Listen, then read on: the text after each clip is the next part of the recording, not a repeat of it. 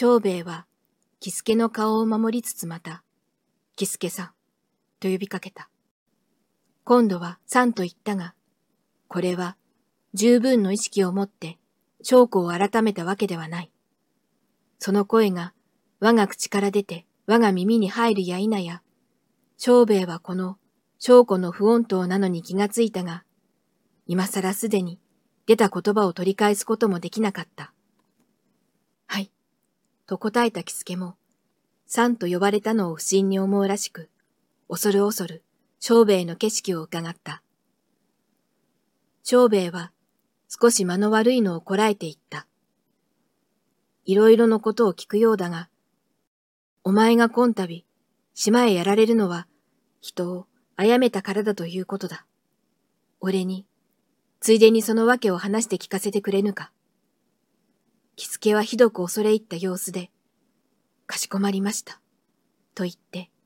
小声で話し出した。どうも、とんだ心得違いで恐ろしいことをいたしまして、何とも申し上げようがございませぬ。後で思ってみますと、どうしてあんなことができたかと、自分ながら不思議でなりませぬ。全く夢中でいたしたのでございます。私は小さい時に二親が自益で亡くなりまして、弟と二人、後に残りました。はじめは、ちょうど軒下に生まれた犬の子に不憫をかけるように、町内の人たちがお恵みくださいますので、近所中の走り使いなどをいたして、植えこごえもせずに育ちました。職を探しますにも、なるだけ二人が離れないようにいたして、一緒にいて、助け合って働きました。去年の秋のことでございます。私は弟と一緒に西陣の売り場に入りまして、空引きということをいたすことになりました。そのうち弟が病気で働けなくなったのでございます。その頃私どもは北山の掘ったて小屋同様のところに寝起きをいたして、神谷川の橋を渡って売り場へ通っておりましたが、私が暮れてから食べ物などを買って帰ると、弟は待ち受けていて、私を一人で稼がせてすまないすまないと申しておりました。ある日、いつものように何心なく帰ってみますと、弟は布団の上に突っ伏していて、周りは血だらけなのでございます。私はびっくりいたして、手に持っていた竹の皮の包みや何かをそこへおっぽり出して、そばへ行って、どうしたどうしたと申しました。すると弟は真っ青な顔の両方の頬から顎にかけて血に染まったのをあげて、私を見ましたが、物を言うことができませぬ。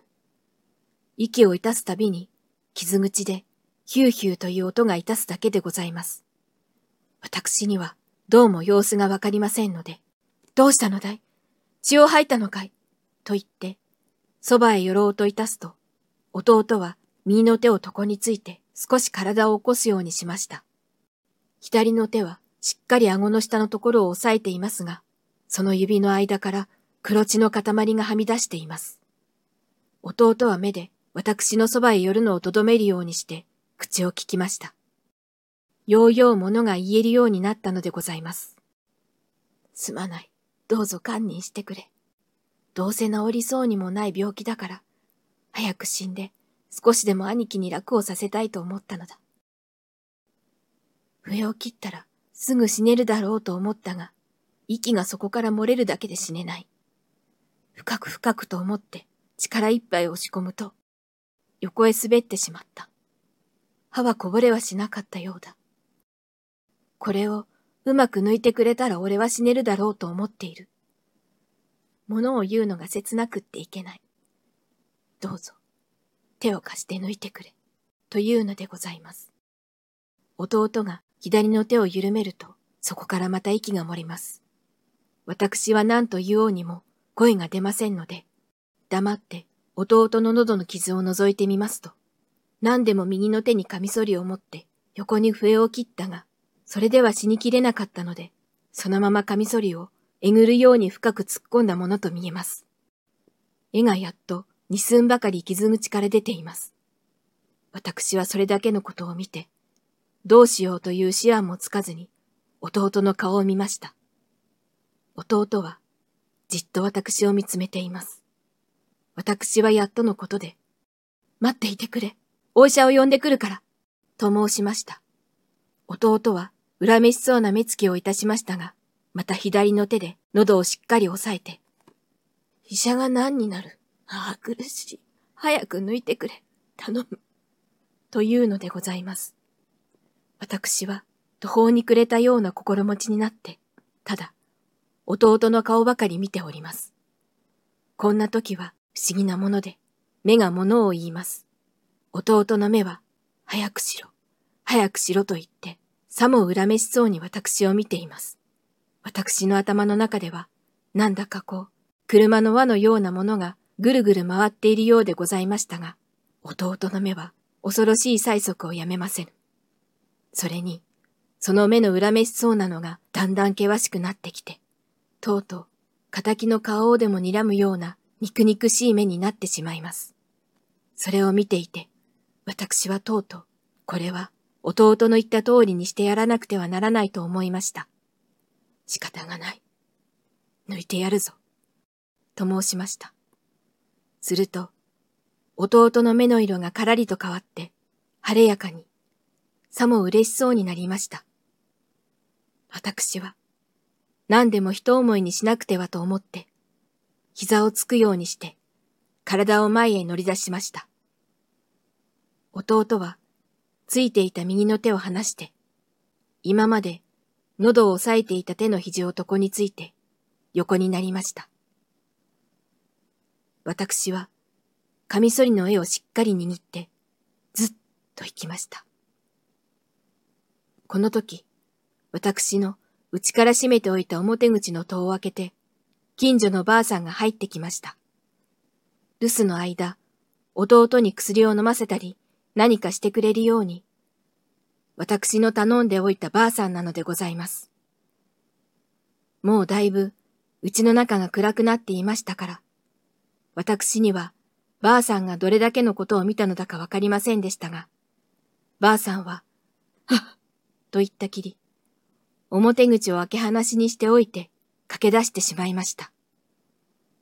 私は、カミソリを抜くとき、手早く抜こう、まっすぐに抜こうというだけの用心はいたしましたが、どうも抜いた時の手応えは、今まで切れていなかったところを切ったように思われました。歯が外の方へ向いていましたから、外の方が切れたのでございましょう。私は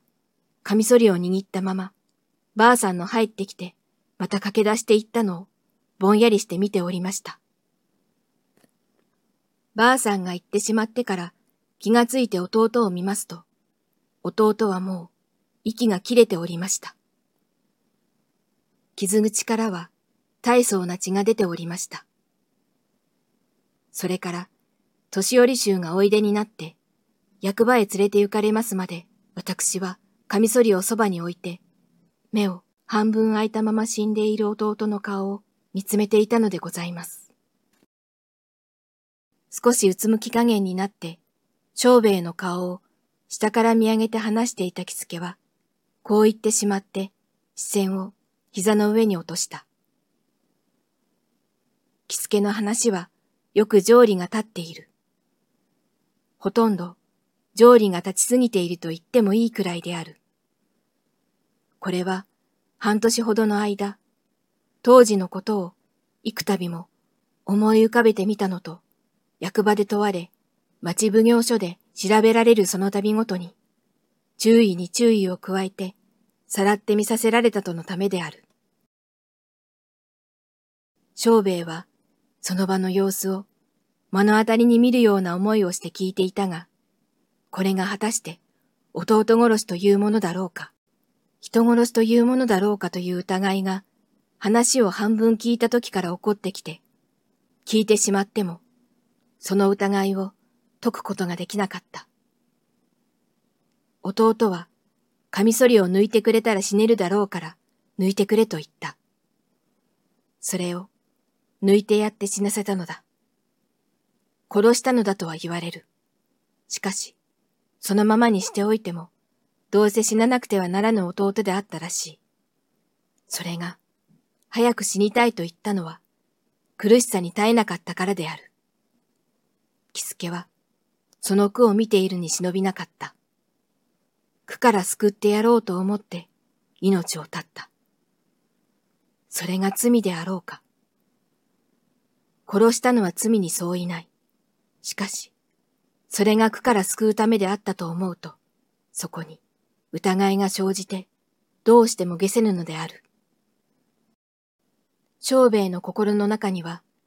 いろいろに考えてみた末に、自分よりも上の者の判断に任すより他ないという念、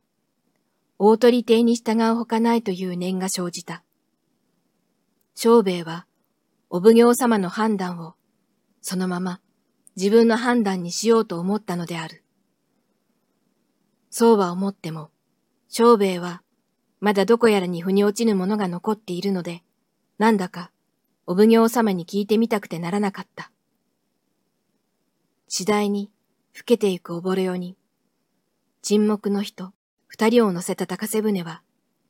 黒い水の表を滑っていった。